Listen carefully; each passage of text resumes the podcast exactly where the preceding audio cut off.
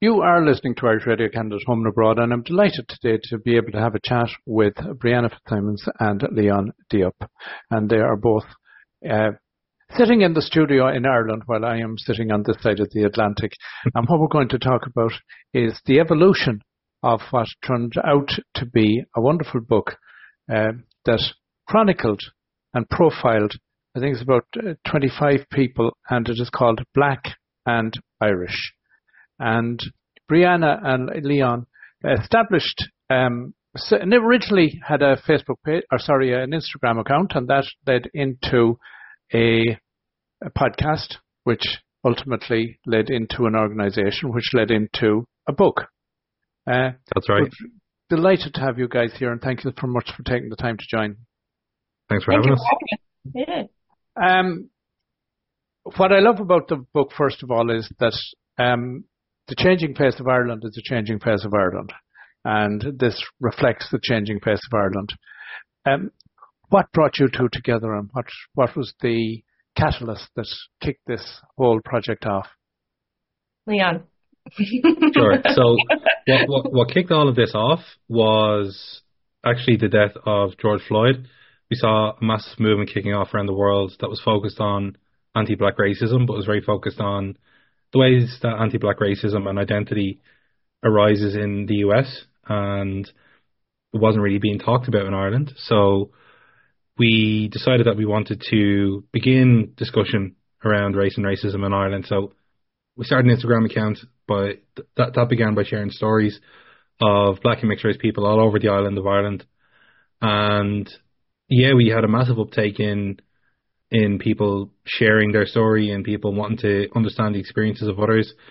And that led to us forming an organization, and that's ultimately how myself and Brianna met. Um, so it was through the Black and Irish organization. We worked together um, on various education initiatives, which Brianna can, can discuss a little bit more in detail. But ultimately, um, myself and Brianna were um, the ones who are focused on getting literature out there. And when the opportunity arose to to write a book, it was the two of us that took up the mantle and and wrote the book. And um, so yes, that's ultimately how we met. Okay, and when you talk the education aspect, the book as such is categorized as teen reading. Yep. While I would strongly say it, it's it's adult reading, and that, because it's it the the content, the subject matter uh, is not something that is specific to teens. It is something that's specific uh, that is uh, relevant to everybody. So, mm-hmm. Brianna, uh, where do you fit into all this then? Yeah, so I was a secondary school teacher for 13 years. So I'm originally from the US and moved to Ireland in 2017. Um, and I've been a teacher for, yeah, 13 years. So half of that was in the US, half of it was here in Ireland. And, um, it was really important to me that we have some information for young people in Ireland. It was also for teachers, like a resource for teachers to use in the classroom. Um, every year, you know, the Black and Irish page was getting questions about how, what do, how I'm a teacher. I need to do this. You know, it's Black History Month. What do I do? What can I teach? You know, so it was great to be able to put together a, a book that is, like you said, is for everybody, um, but has the young adult audience in mind, right? So it's it's written, it's accessible for everyone. Like it's 12, 13 years old up, kind of, um, in terms of accessibility. It's also illustrated. Um, it's mm-hmm. colorful it's not a massive book, right? Like it's it's a it's a hefty size, but it's it's manageable. You know, a teenager's mm-hmm. going to see it and say, "I could do that," right? And the 25 stories, the 25 chapters are, you know, short enough that you can do one, you know, you can read one and then kind of put the book away if you want to, or read another one. You don't necessarily have to read it from start to finish, right? So it's a it's a beautiful kind of um, book for for t- teenage accessibility, but also for schools to just kind of dip in and out of as well, um, and teachers to kind of use.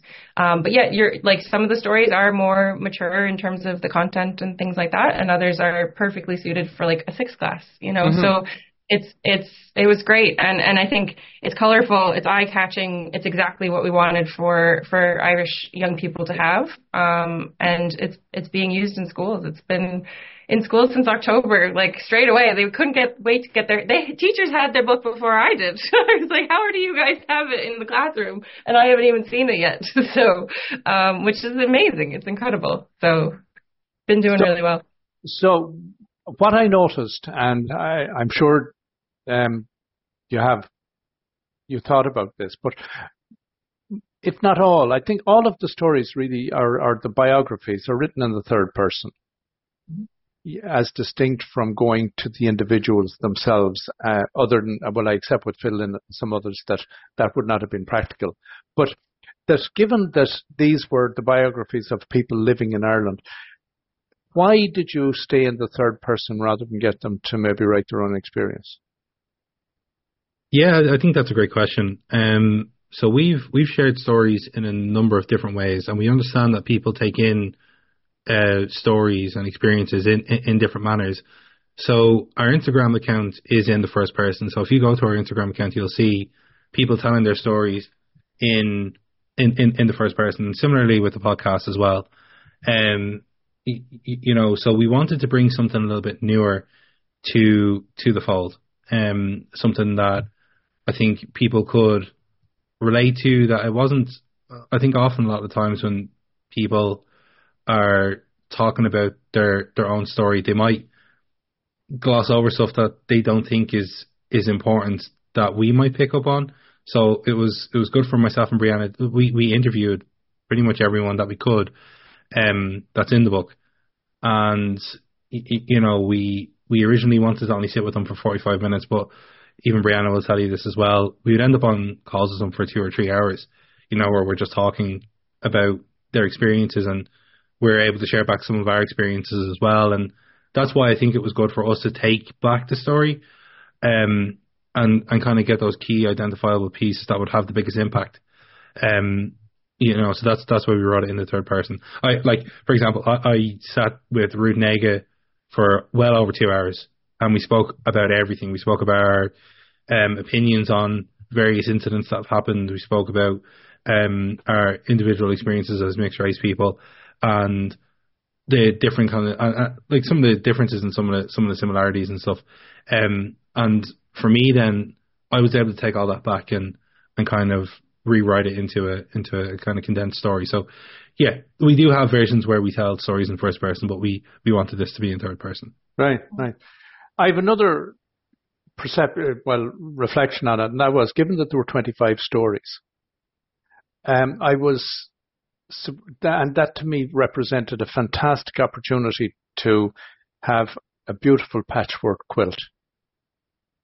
But I found that at something like 18 of the stories, I turned the page, and the next thing I my, I got to a point where I had an expectation that the non-born um, Irish was from Nigeria. That 18 of the stories that it was Ireland, Nigeria predominantly. And I felt in a way that you, you may have lost an opportunity to actually really show the diversity in Ireland.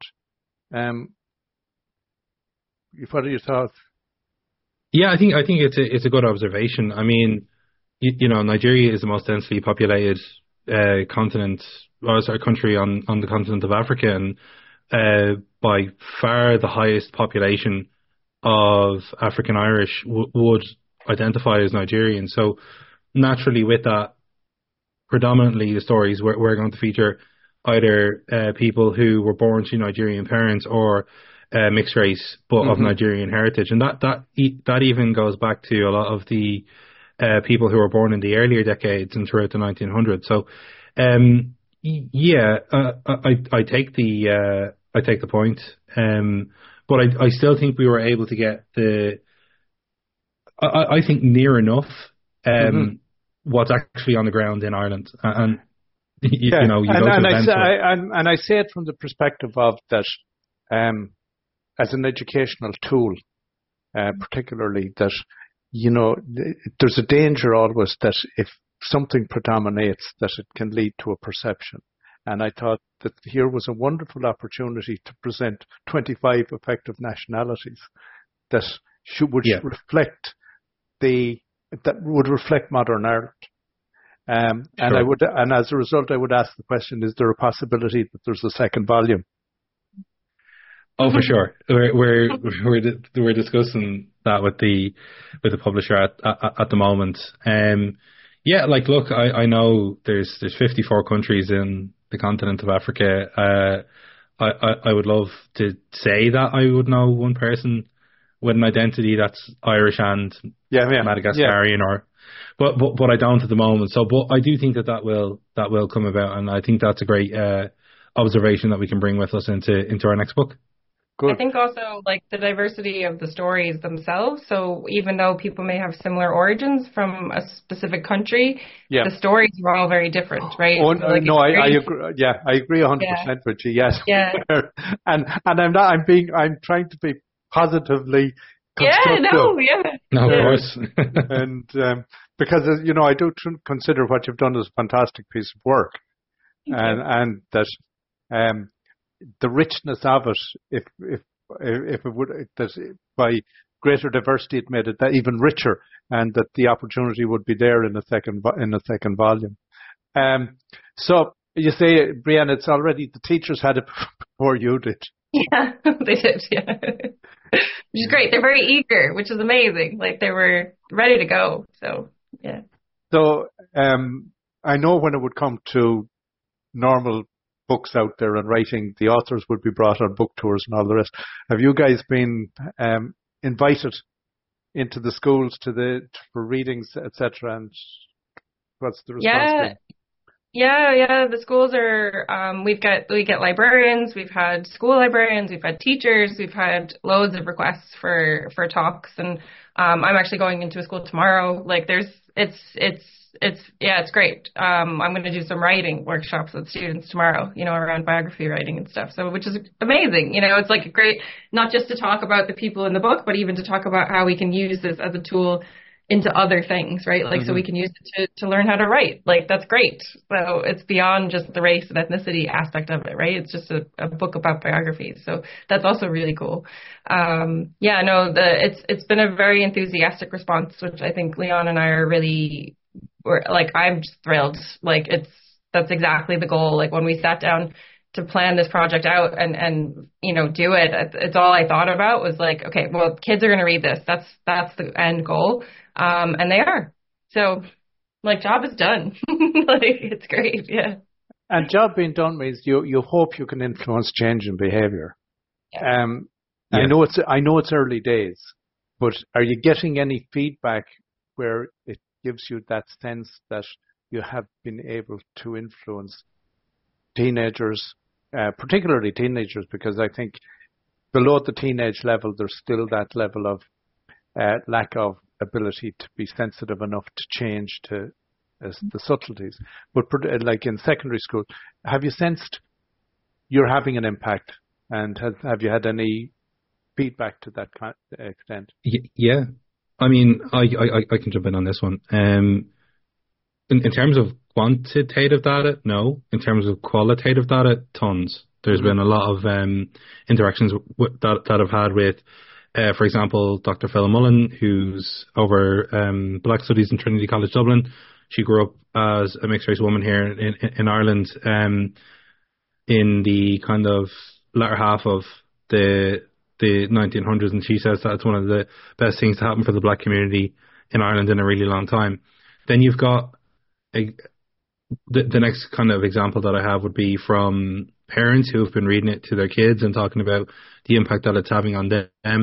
Um, I had one example of a, white mother of a mixed race child um, who has been disconnected from their their African roots. Um, similar to to what what I had. Um, and it's it, uh, and she was talking to me about how the book is helping them really to to like with their identity um, issues that they, they, they might be having, which is is quite a common thing, unfortunately. So yeah, we've we've we've had a ton of positive feedback. A lot of um, schools getting back to us saying that it's it's it's brilliant. It's really helping kids.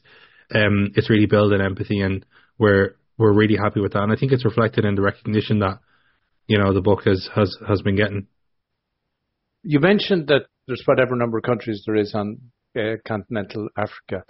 Was that your focus? Was Africa as distinct from looking at the Caribbean or looking at Black America, or is it just that's uh, how it evolved? Um, no, I think it just yeah. Is it, we had a long list of people um, mm. and had to whittle it down to 25 also.